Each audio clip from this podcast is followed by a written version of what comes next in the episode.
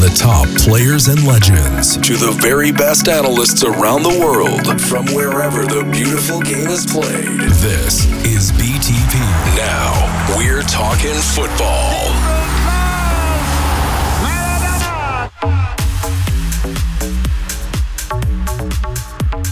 Yes, hello folks, welcome to another episode of Beyond the Pitch. I'm known as always Phil Brown, and I am ecstatic to be joined here with fellow Belfast boy, uh, Paul McVeigh, magnificent young man. Uh, of course, we grew up, I grew up in North Belfast. Paul, he grew up in Belfast also, an Andy Town fella, upper west, um, played for Oliver Plunkett. Um, I knew Paul's manager very, very well, Jackie, and um, Paul, I think Paul, you're two years younger than me. What age are you now? Are you 40? I'm 42. Oh, so we you were a year younger than me. We probably played against yeah. each other, you know, uh, because I played against Plunkett. Were you in the same team as Brandy McNamee and, and all the Or? No, so he was a year older than me. So ah, I, I was my, my Plunkett my Plunkett team was uh, Phil Mulryne and people like that. Right. I, so I remember watching Phil Mulryne up playing for LaSalle up at um, I think it was Solitude in the final. Um, whenever LaSalle won when he played for his school football team. But I played a year above. He played for Brandy McNamee and we maxing all them. Some players, some what a fantastic football club. Yeah, and of course, yeah. Paul, you went on to play professional football for Spurs, Norwich. Um, fantastic career yourself. And now you've done something that is truly wonderful because it transcends sport. You're a keynote speaker where you get into sports psychology, but psychology in general transcends life, a transient sport. It, it applies to people in their everyday life. Um, and someone who's had to use it themselves and interface that or intersect that with philosophy and other things that have been really, really helpful to me. Um, I can't speak highly enough of it. So, uh, Paul, tell me a little bit about what you're doing right now, mate. So it's uh, obviously slightly different in the current situation with lockdown, but I suppose prior to lockdown for the last 10 years after finishing my professional playing days with uh, Norwich City and Tottenham Hotspur, I became a keynote speaker because the probably the main reason, and again, this is my opinion. There's no there's no kind of pure fact in this. Is more my opinion that I think the reason why I had a, a long term career in professional football, which you know I would probably consider it maybe the most ruthless and the most competitive industry on the planet because of so many young men all around, especially around you know, Ireland, all around the UK, whenever we were growing up, wanted to be professional footballers, then you just add into the mix all of the kids around the world yep. who want to be professional footballers and don't just want to do it in their country.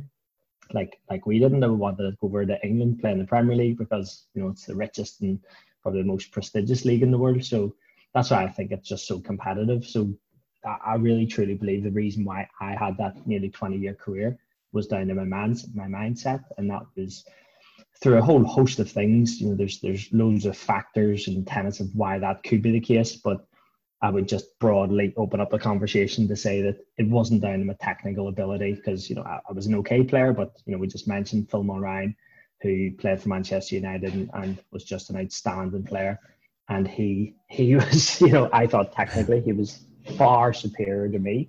So technically, I was never the best player in the team. Physically, you know, I'm only five feet six, you know, one one sixty seven mm-hmm. centimeters, and and so physically I was never an athlete of of any note.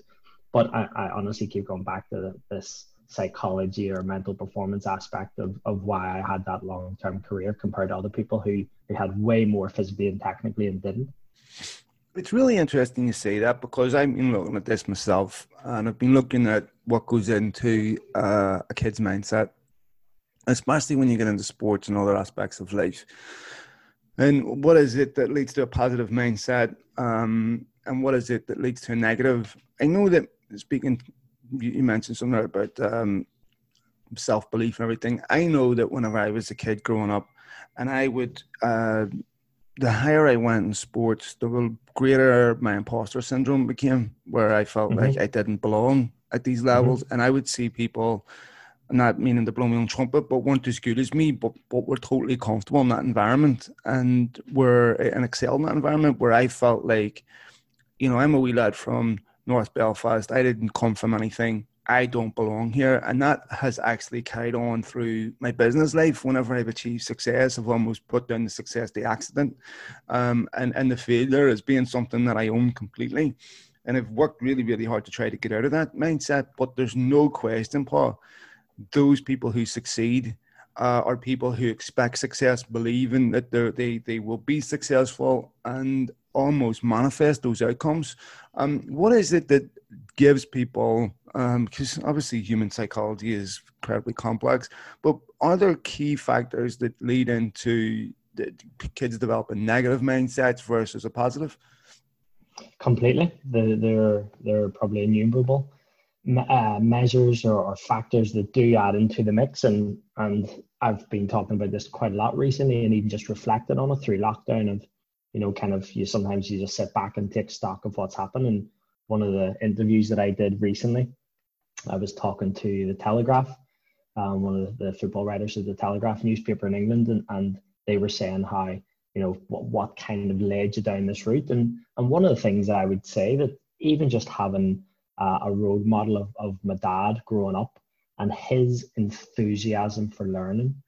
So I'm sure you would have come across, you know, things like Encyclopedia Britannica, yep. where probably these door-to-door salesmen, men, women, made a fortune just going around the houses selling in these, you know, these 26 different books, you know, A to Z of all yep. prior to Google. And um and I remember just my dad sitting in the living room one night and and this has happened many times and he'd just get up from wherever he was sitting at the table or at the on the sofa go and grab a book whatever book off the shelf grab one of these encyclopedias open it up at a random page start reading and he was like oh that's really interesting here paul come on and he'd bring me over and then he'd start going look at that and whether it was like the distance to the sun or the speed of light or whatever it happened to be the way he would just kind of share it made me think, oh, that's really interesting. I mean, wow, the, the universe is so massive and we're such a time. You know, the, just these things where it was his enthusiasm going, look at that. And it's like, isn't it amazing how you can just pick up this book and just read that one little paragraph and just completely change, you know, your knowledge on that subject. So that was getting drip fed into me through his enthusiasm for learning. And then all the other different factors that happened through my life, such as the school, luckily the school that I went to, you know, the kind of the the genes that I had from my parents that, mm-hmm. to have the capacity to learn, as well as all the way through to whenever I arrived at Tottenham Hotspur in 1994. Um, a friend of mine who I went to school with, St Mary's on the Glen Road in Belfast, and, and his brother in law gave me a book in 1995, I think it was a year after I'd been there. And it was by Tony Robbins, who, yep. of course, you're going to know. But if yep. anyone doesn't know Tony Robbins, you know he's probably the most successful personal development guru on the planet. You know, almost almost a billionaire from it. Mm-hmm. And I read a book by Tony Robbins in 1995, and it completely changed the trajectory of my life because, like you said, that imposter syndrome. I probably had that because on my first day of training with Spurs, Tottenham Hotspur in 1994 was just after the World Cup in the USA. And of course, Spurs signed Jurgen Klinsmann, Dumitrescu, all of those players. Yeah. yeah. So my so my first training session was with Jurgen Klinsmann, yeah. and I'm standing next to Jurgen Klinsmann with this West, West Belfast mentality of you know probably other people are better than me and Irish compared to the English probably didn't think as us as good. Mm-hmm. Standing next to a World Cup winner who yeah. pretty much looked, looked like a movie star, and mm-hmm. I'm just thinking there is no way in the world I'm ever going to be a first team footballer at Tottenham Hotspur because that's what you need to be. It's, and suddenly, you know, hold on, because mm-hmm. that, that, that's the sort of starting point. And yeah. then a year later, I read this book by Tony Robbins, and it was a bit like, although it was a, probably a five to 600 page book, you know, really, mm-hmm. really chunky book on personal development. But if you wanted to condense it all down, you could probably describe it in one line that the message in the book was stop looking outside of yourself. Yeah. Because everything you will ever need in life you've already mm-hmm. got within you. Mm-hmm. So true. And that's so powerful for such a young guy trying to, you know, mm-hmm. go off and make a name and, and as I said, one of the most competitive industries in the planet. Well, especially when you juxtapose that with the environment with which British and Irish kids grow up in, which is typically cynical. And we're growing up with the mentality of never expect, never dream, you're never going to be anything. You know, uh, temper your dreams, te- temper your expectations. And one of the things that I do notice about Americans, um, they're much more optimistic people. You even see this in their athletes. Now, we're starting to change quite a bit. I think this was evident you've seen in boxers, for example, or other individual sports where American athletes would be quite brash. Mm-hmm. And uh, they would teach their athletes to expect success. Where we were always trying to be humble and go in there with a, you know, I've got a puncher's chance at anything in life, yeah. and and and that that that uh, that that shows up in people's work. But just on the Jurgen Klinsmann story, Jurgen Klinsmann ended up moving out here to Southern California. Um, one yeah. of the one of the very first games that I played in Sunday League, Jurgen Klinsmann was playing actually. And uh, I played against him. I, what was no really, really interesting, right? What was really, really interesting was everyone's trying to show off, and uh, you know he's playing at a half pace.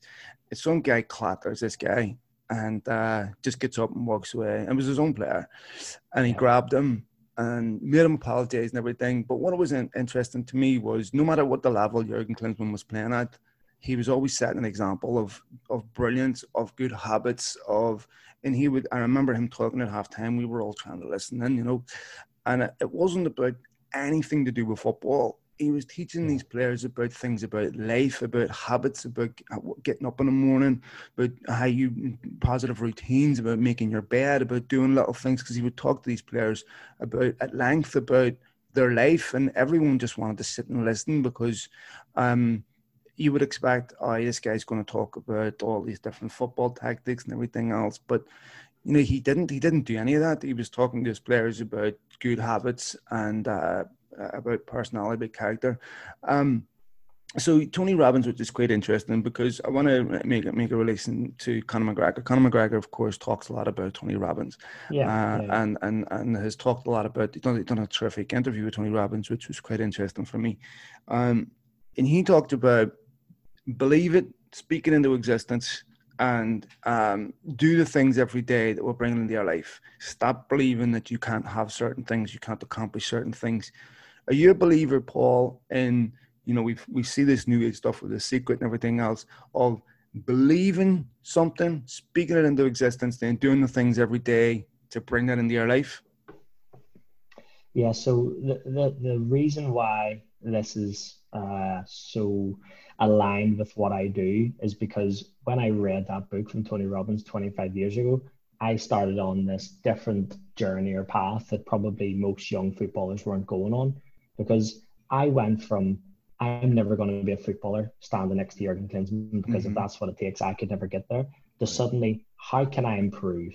How can I get better? How can I start maximizing what I have to offer? And I know I didn't have the physical capacities of loads of the other people on the team and the technical. But I thought, what about if I just used my mindset and my psychology? Because that's what most people weren't taking advantage of. Mm-hmm. And so once I started going down that route, then I came across things like goal setting, which I've never ever done before, things like understanding about psycholinguistics and understanding just how powerful what we say to ourselves and others, and then understanding the the huge, you know, crucial nature of our beliefs and our belief system and understanding. Yes. That's that's the other side. Even just understanding what our beliefs are, which probably I would say most people don't.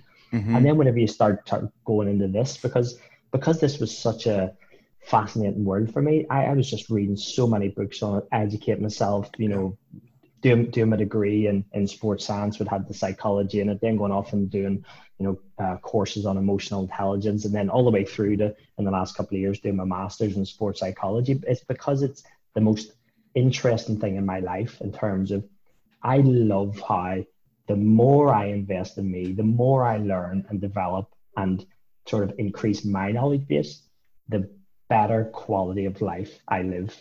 And that started from reading that book. So that was like the almost like the spark in 1995 when I read that book. And so when you talk about Tony Robbins, you know, whatever you think of Tony Robbins, and loads of people don't like Tony Robbins for whatever reason. I just know that reading that book put me down a journey of, okay, let's let's be interested in how I can improve. Let's understand curiosity, continuous improvement, growth mindset versus fixed mindset, all of these things, and just suddenly come across Carol Dweck's work and and then suddenly trying to understand how, well, what, what is the, the, the philosophers talk about this? And then how, how can yes. that apply into sports psychology? And then actually, how does this apply to the everyday person in the street? Because this isn't just about elite performance. And that's whenever you suddenly think, well, okay, Rhonda, Bo- Rhonda Byrne, who, who wrote The Secret, whenever she's talking about, you know, we need to think about this and manifest stuff. Well, that's one way to go down this route Mm-hmm. I'm at the other end of the spectrum because I don't sit there thinking, hoping it comes to me. Right. I'm a kind of I get off my backside and go and try and make it happen in whatever way I can do because I know there's loads of things that I can't influence, but I'm also really aware of there's loads of things that I can influence. And I've really truly believed that the goals that I've set myself over the last 25 years, it's because of my hard work, like you said, focusing on what I want to happen rather than mm-hmm. hoping that it all doesn't go wrong. Again, because this is what the best people in the world and what I would consider the most successful people, this is how they operate, this is what they do, and this is the reason why they're in this top 1% versus the 99% of people who sort of dream about happening but never actually happens for you. Well, it's funny you say that, Paul, because um, I left Glengormley High School and uh, I didn't have a single examination in my name. I failed everything. I failed every GCSE. I actually failed PE. PE was my best result. It was a D. Uh, it was an absolutely disgraceful academic performance. And um, I didn't really understand the consequences of that. But if you'd have told me when I left Glengormley High School, and by no means am I um, blowing my own trumpet here, but I do want to um, pay homage to the mindset that got me here was when you're 42 years of age, you'll be sitting in Los Angeles owning a couple of different businesses, owning an agency that represents some of the biggest design manufacturers across the United States, having one of the top podcasts in the world, being able to interview high end athletes in boxing, high end athletes in football, and accomplishing things that I felt belonged to someone else, um, I would have never believed you. I mean, it, it, it just would have seemed so utterly ridiculous. But I what I realized is, in order for me to accomplish something, the first thing I have to do is believe that I can accomplish it. Um, because if I don't believe it, I'll never do the things that it takes to get there and I think that's true of anything. Um, so, but it's not enough just to believe. Then you have to do the things. But one of the things that that I found out was, obviously, it's great to get the accomplishment, but the journey itself is also something you should cherish. And I was getting addicted to the small victories, right? The little accomplishments on the way that built the mountain. So, uh, let's say I wanted to uh, have a, a one of the top podcasts in the world. Well, to do that. I needed to have high end guest after high end guest and accomplish certain goals. And when I would get one guest, it was amazing. Two, three, four, all these little things on the way that um that, that that helped me get where I wanted to go. The journey's been unbelievable, but uh, I, I I just found that if I had have started out with the mindset that that, so many do that I, I'll never be anything, I still wouldn't have any of what I have. Uh, and I'm not talking about material success. The, the, the emotional success of accomplishing these things has brought so much richness to my life. Um, but I had to get out of the the negative mentality of I'll never be anything. So there's no question that, in my opinion, psychology is. I mean, we, we live in a thought responsive universe. Without psychology, without the belief that you can accomplish something, nothing happens. And um, so I agree with you that it's not enough just to believe it, but it helps you. You know, goals without plans are, are just dreams. You know, so they're, they're you have to put things in place. So I think it's we're now living in a world where Fortune 500 companies or anyone for that matter is recognizing the importance, especially with everyone talking about mental health, of psychiatry and psychology and how important it is to have the right mindset to accomplish anything in life. Yeah, and, and I think that, that that probably is the reason why whenever I, for the last 10 years, have been speaking to different businesses and organizations, and very fortunate, like you're saying, you know, I'm, I'm not just doing this around the UK and Ireland, I'm doing this around the mm-hmm. world. And, and an example of, of just doing that in the last in the last couple of weeks, I just delivered a, my keynote to Microsoft uh, to 150 people across Australasia and, you know, whenever 10 years ago, when I was coming out of professional football, and I'm thinking, who would want to listen to me say anything? Who would pay me even one dollar to go and do, you know, to go and do a keynote speak? Because again, my belief as a professional football player was there. I knew I was competent, I knew I was capable, but I had no confidence, no belief that I could do it as a keynote speaker. But of course, I what I do understand is the process and the process of elite performance. And that means you start out at the bottom because it's impossible to be the best at anything when you're in the first step. But I understand the process and know that, okay, I don't have to be the best when I first start this. But what I really do understand is what am I trying to achieve? The clarity of what I wanted to do was I wanted to be a global keynote speaker 10 years ago. And it's taken me seven years to do that. And the fact that, you know, with the whole pandemic and, and with lockdown happening, I was I had three tours lined up of I should have done a speaking tour of America, Asia, and Australia, all in in April, May, and June, and they've all been pushed away. And that's because it doesn't happen by chance. And as going back to Tony Robbins, like you've said a couple of Tony Robbins quotes and lines that I've heard him say before, but you know, success leaves clues. So because right. I'm not the first person ever to be a keynote speaker, although unbelievably, and I still can't get my head around this, I think I'm the only keynote speaker from the whole world of football, which I don't, I can't really get my kind of head around it because when I looked into this 10 years ago, I saw rugby players, I saw mm. Olympians, I saw adventurers, explorers, and people from the military and, and academics. And I was thinking, but hold on a minute. You know, football and soccer is the number one sport in the UK. It's the number one sport in the world in terms of amount of people that play it. So why aren't there keynote speakers from the world of football? And I saw that gap in the market 10 years ago. And what I'm doing is just sharing those principles, those, you know, that framework and all of the the the factors that helped me do what I did in my professional sport.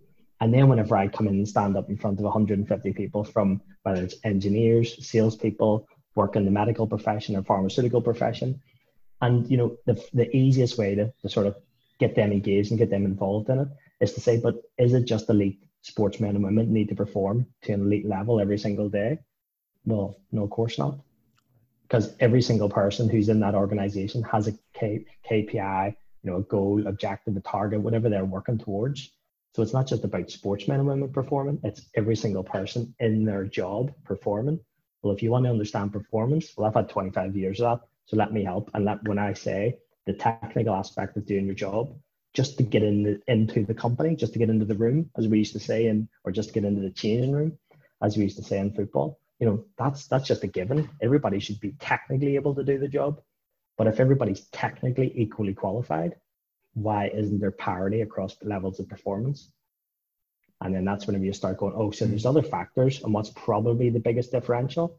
Well in my humble experience though it's all to do with the mindset and psychology but i call that mental performance because as soon as you talk about psychology people think you're talking about someone in a white coat and go and see a psychologist when something's going wrong as opposed to my definition of why I use psychology is because I'm performing to whatever level I am across different areas of my life, whether it's in my professional life, in my financial life, in my health, in my fitness, in my personal relationships. I'm just performing whatever that level is.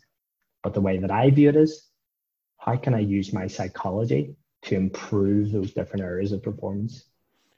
So, Paul, let's say you're the average individual. You're sitting at home. Um, you're not happy where you're at in your life. Maybe you're at the start of a career. Maybe you're smack bang in the middle of a career. There's certain things you want to change. Where do you start? Where do you say to an individual, this is where you start? This is where this is the first book you pick up, the first podcast you listen to, the first habits you integrate into your life. What do you say to someone who's sitting right now, listening to this, going, I want to make changes, but I don't really know how to make them? Well, I, I, suppose I, I would never tell anybody to do anything. I would never tell them to read a book, do a course, listen to anything, because that's that's not my position. You know, it's who am I to tell someone else how to live their lives? So that's that's I would never I would never do that because it's just not my philosophy or or not in my kind of uh, I suppose I, I suppose because you know as we're like growing up in Belfast, you don't like people telling you what to do.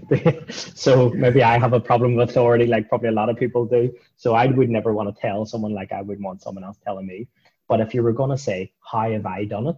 What are the, some of the things that I've done that helped me on my journey over the last 25 years of professional football and 10 years as a keynote speaker?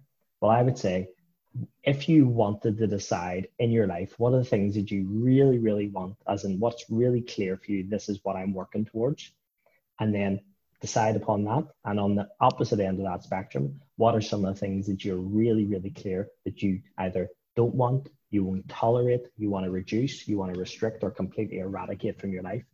Because this is this sort of comes back to the, the very first question mm-hmm. whenever you're speaking in front of any audience. You know you'd say that most people, like you said, if somebody's not happy in a certain area of their life, well, they have to be comparing it to something. So if they're not happy with this, mm, because they want this. So so my my question would be, so what's this? And another right. simpler simpler way to describe that is maybe is well, what does success look like for you? Mm-hmm. And if whenever you ask that to an audience, I've done this, you know, because of Oh, because really I do these so many times. When you ask this to an audience and you have the ability to get that feedback, um, as opposed to when I did that one for Microsoft last week, and you have 150 people off video on mute. Yeah. the, the feedback the feedback loop doesn't really come in as much. Right. But but when you ask the question, so so what does success look like for you?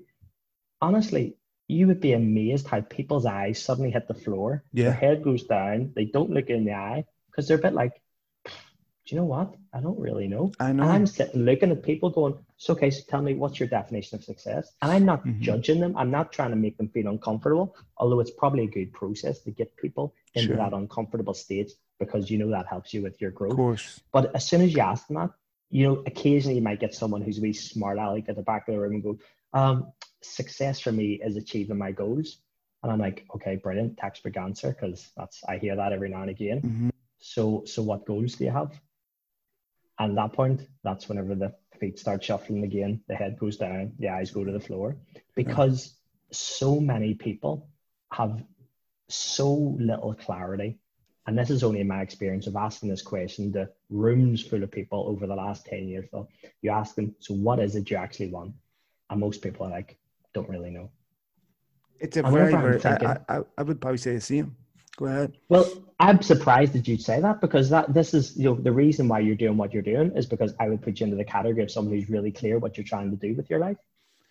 I have an abstract view of what I want. Um, Okay. and so this is personally why I don't, I don't have maybe this is why I struggle with certain things because I if you if you say to me what do I want in life I'm going to give you textbook answers I'm going to say I want um, I, I want my health I want my children to be raised in a in an environment where they're safe where they're embracing positive things in life and some uh, financial security I don't need to be wealthy but um, but in terms of professional goals, um, I don't even know if I want to be doing what I'm doing right now in five years. I don't know. I, I I'm really aimless with that, and it's not. It's not. A, I'm not something I'm I'm, I'm positive or, or proud of. It's. Uh, I I have a really bizarre. I I I, I can get clear, really clear focus and make enormous progress, and then it gets handicapped by distraction, by not sure where I want to go because. Um, you know, it's like I think it was John Lennon said, uh, "Life is what happens when you're making plans." You know, you have an idea of where you want to go, and then all of a sudden, all these things happen, distract you, and Mhm. take you away from that. And um, yeah, so that I, I, I, I honestly don't know what I want because I've, I've never really. Uh, they're abstract answers, but not, and that's probably why I'm all over the place. Well, does that does that then could that be an initial either nudge, push, kick up the backside that maybe some people need to get them thinking about it? Because Yeah. even if I ask that question, they might not have the answer. But like you just said, maybe you might be sitting there after this podcast later on today, and you might be thinking, "That's a really good question. Yeah, Maybe I should start thinking about the answer to that." It's time I And- knew some answers to that. I agree. But but it's all it's also Philip, you would put it because I'm always doing this in the corporate world because you're always standing up in front of 250, 500 people Mhm. from a business organization, and I would say, well, let's just let's just put it this way. Another way to try and come across this is is to say, okay, who would have goals or targets for the workplace? You know, and if you're standing in front of a, I don't know, KPMG or Sure. I don't know, AstraZeneca or whoever you're speaking in front of, Mhm. and you're standing in front of these people who has goals or targets in the workplace. Every single hand in the room is putting their hand up, okay? Because Sure, of course. no one's kind of like just kind of you know like waltzing through the office you know not a care in the world they're not just nobody's doing that right everyone's like on to the next thing on to the next thing right and right okay right hands down okay so now please put your hand up if you have well thought out well constructed and this is the key to all of this written down goals or targets for your personal life and when you ask that to 100 people 250 500 people you might get two people in the room, possibly three at an absolute push to say, yep, I've got some really clear written down goals or targets for my personal life.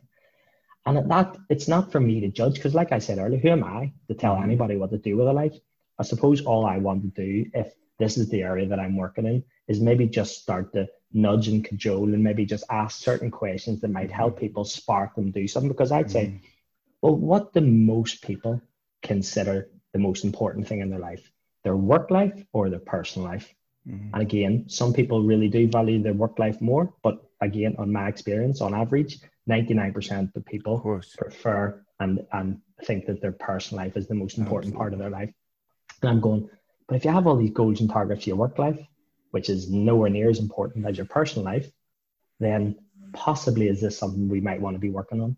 And if that's something point. you do want to be working on, well, then that's where we start working with uh, the businesses and start taking them through a 12 month program that we can that we can do because it's just all I'm doing is taking this framework of how to get to the very, very top of what we keep saying the most competitive and ruthless industry on the planet, which is why this is applicable. And I don't know why I've ended up working in, in the financial services so much, but it's either financial services or technology or professional services seem to be the three biggest areas and industries that I work in, but probably because they're, you know, maybe the greatest pressure, you know, because like these, you know, hedge fund managers, financial services guys and girls, you know, they are, they're dealing with billions and billions of pounds and dollars in currency, and they feel like they're really under pressure. And I'm going, I really get that. I mm-hmm, really understand when it's like every single day be working under pressure because I had it for 25 years. And right. I said, probably what you don't have is 50,000 people telling you that you're rubbish and, right. and that you right. can't do the job, you know, yeah. whenever you're walking off the pitch if you've had a bad performance. But again, it's, it's that I can understand that, I can empathize with that, but I can also show you how to perform it at that elite level because there's a certain framework and there's a certain methodology that the people who get to that level, that's what they do. And the people who struggle and never don't seem to quite get there, they have a completely different way of thinking and acting and behaving. Let me ask you, Paul, about what is the biggest impediment to having this mindset? Is it um, maybe you grew up in poverty, so therefore you have a, a poor self image of yourself and, and, and you have really limited expectations? Is it internal dialogue? Um, is it academics? What is the biggest impediment for someone to develop a mindset that uh, will bring about success? I think I would say it's the the unconscious incompetence of it.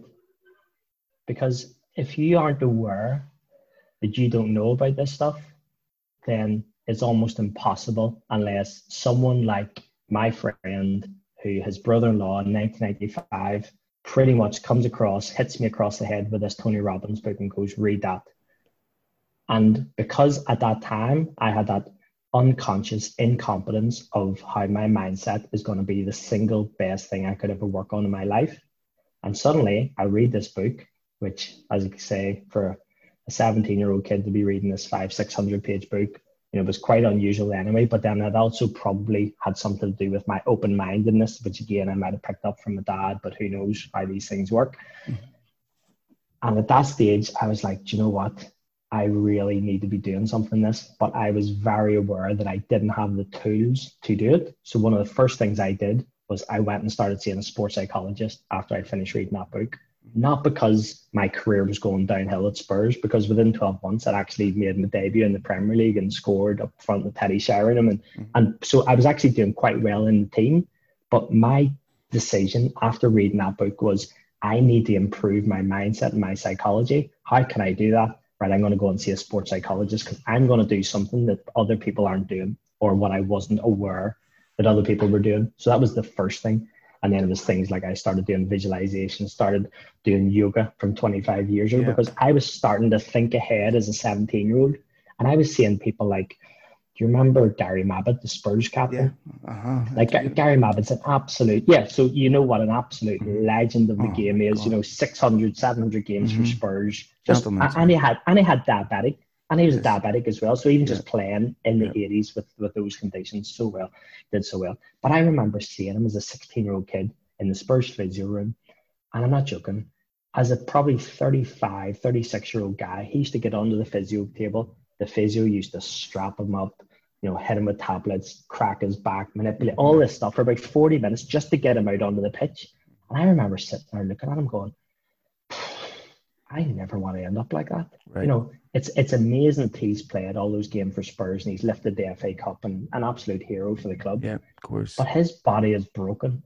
Yeah. And I don't know why, even as a 16 year old kid, I could see that when you retire, and these 35 year old grown men, older men, you know, I still realized that's still really young in the bigger picture. And I'm going to have another mm-hmm. 50, 60 years if I'm lucky. And I don't want my body to be broken for 50 yeah. or 60 years. So I was thinking, what can I do now so that I don't end up like that? And one of the things I did was I had a conversation with my mum and she suggested I should try yoga. I've started doing it 25 years ago and I left football 10 years ago completely injury free and I decided to retire rather than football retiring me. Mm-hmm. But that's the kind of things where I'm thinking it's because I'm reading that book and my eyes and my whole kind of, you know, horizons were broadened from reading this book. So I started to apply these, I suppose it's that framework that Tony Robbins talked about so that I could help me get the most out of me.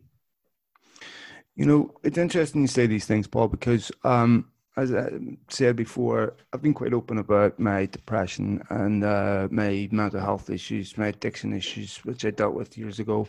Um, and when I looked at how I helped myself, so much of it was down to a lot of what was framed within uh, Buddhism and uh, uh, uh and uh, spirituality, I suppose, uh, if you want to call it that. I would listen to Alan Watts, and so much of it was about how I reframe thoughts uh, and how I deal with them so that they didn't manifest, they didn't uh, in negative, self-destructive things, and really understanding the power of the mind and uh, realizing that if I change my internal dialogue, mm, uh, that so much could happen on the outside. When I started to approach things from an expectation of success rather than failure, I started to be more successful naturally.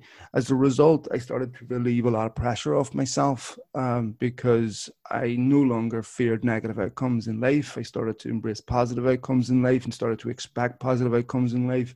So, what I would used to do is I would sit on the settee maybe and say, God, in three years, in three months, I could be in prison. I could be doing anything, whatever darkness that I potentially speculate.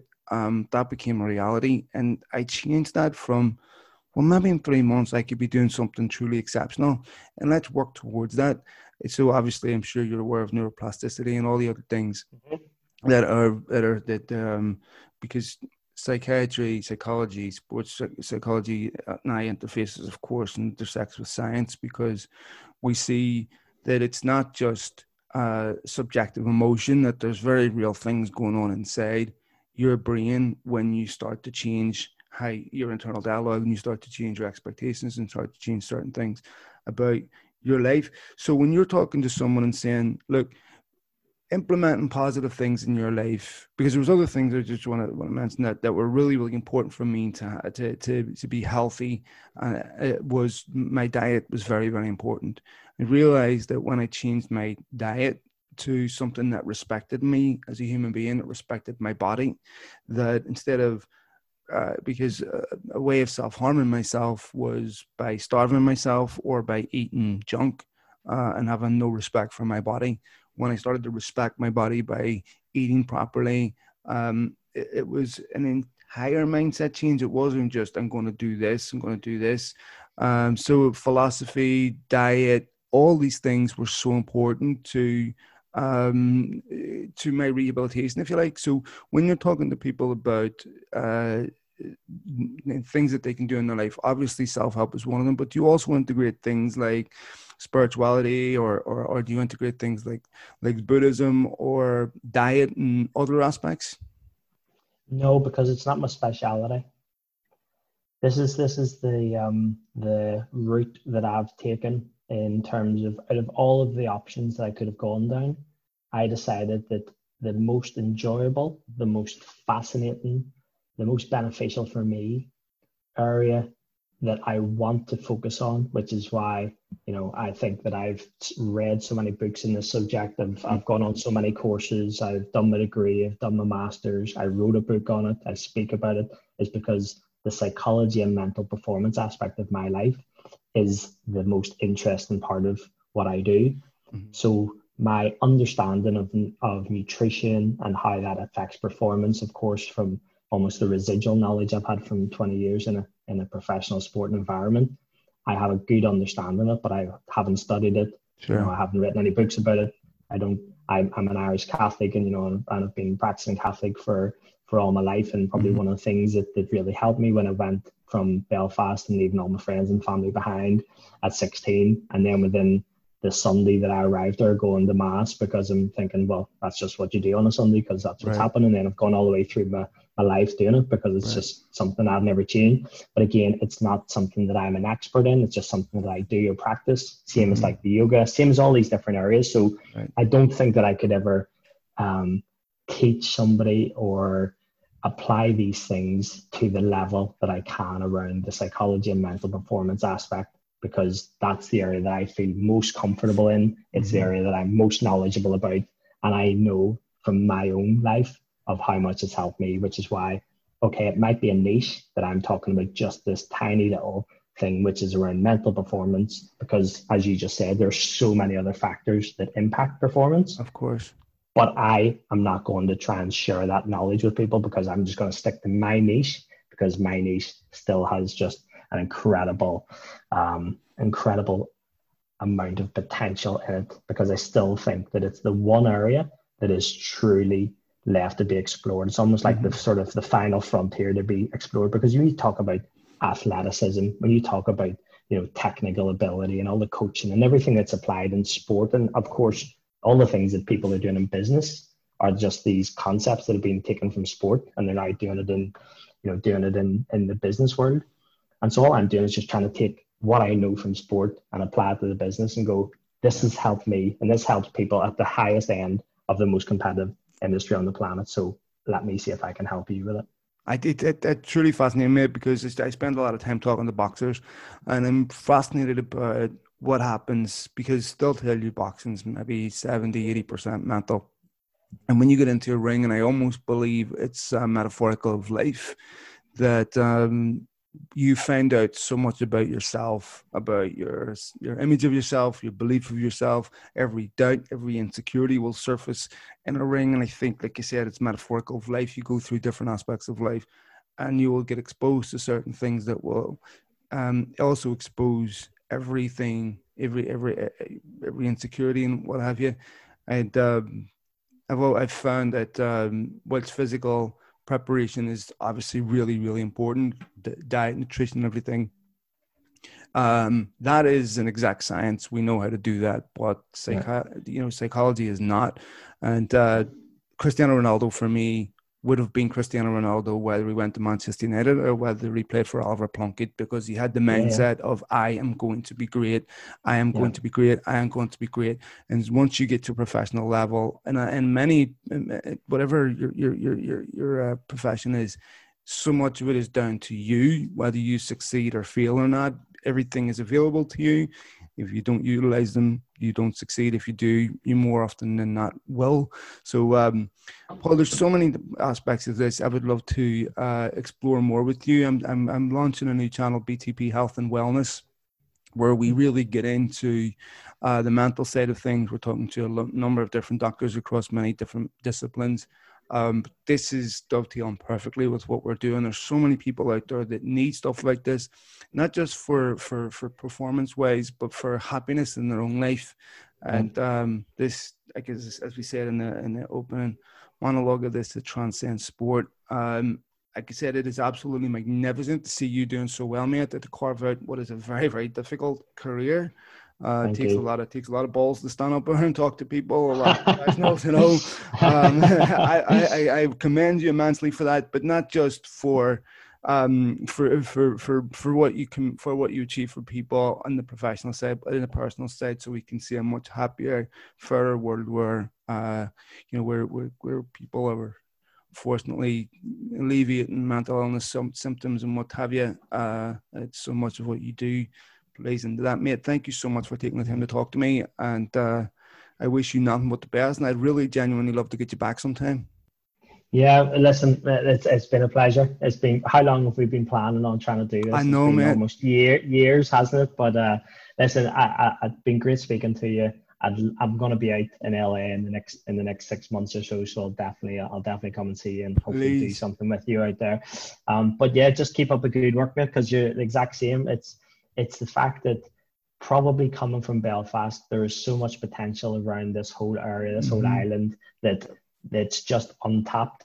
And I think the only thing that's going to help it is just seeing people like yourself out there going, hold on, that guy's over there doing that there. Yes. And that's, and just to finish off the story of Jurgen Klinsmann, just I know, gonna we're about to go. Take but your time. The whole reason why I think I ended up getting in the first game is because on my first day of training with Tottenham Hotspur, I thought there is no way in the world I will ever be a professional footballer or a first team player at Spurs because Jurgen Klinsmann is the benchmark of what you need to be, and I'm never going to get there. Mm. And over the next couple of years, I played with a guy called Rory Allen who mm-hmm. came through the youth oh, team yes. with me, yeah. and Rory was the first one from get from the youth team in the reserves. And then fortunately I scraped in the professional contract on eleven thousand pounds a year, two hundred pounds a week. And then after Rory Allen went from the reserves and made his debut, against that incredible team of Manchester United in the mm-hmm. late 90s with Beckham and Giggs and Scholes and Keane and all the rest of them. And whenever I saw him play against Manchester United live on Sky Sports under the lights of White Hart Lane and score on his Premier League debut, mm-hmm. it was mm-hmm. like a little flick went off in my brain. And the switch was if he can do that, then so can I. Yes. And that belief yep. of what he gave me within three months, I made my Premier League debut and scored. You know, everyone one everyone loves football around the world. It's most popular sport in the world. And I know you say technically you weren't the best, but I know to get to England, first of all, you have to be exceptional. I know how competitive it is through the different youth levels. I've played in them. And uh, it was my dream to be a footballer. I wasn't good enough. I played football every single day of my life. You know, I played for St Andrews back home, and I, I got close to getting trials and all that there. But the next level up and the level above that and the level above that, I know how good you have to be. So you should first of all commend yourself that you've done something that less than 0.1% of the population around the world will ever get to do, and that's play professional football at the very highest level.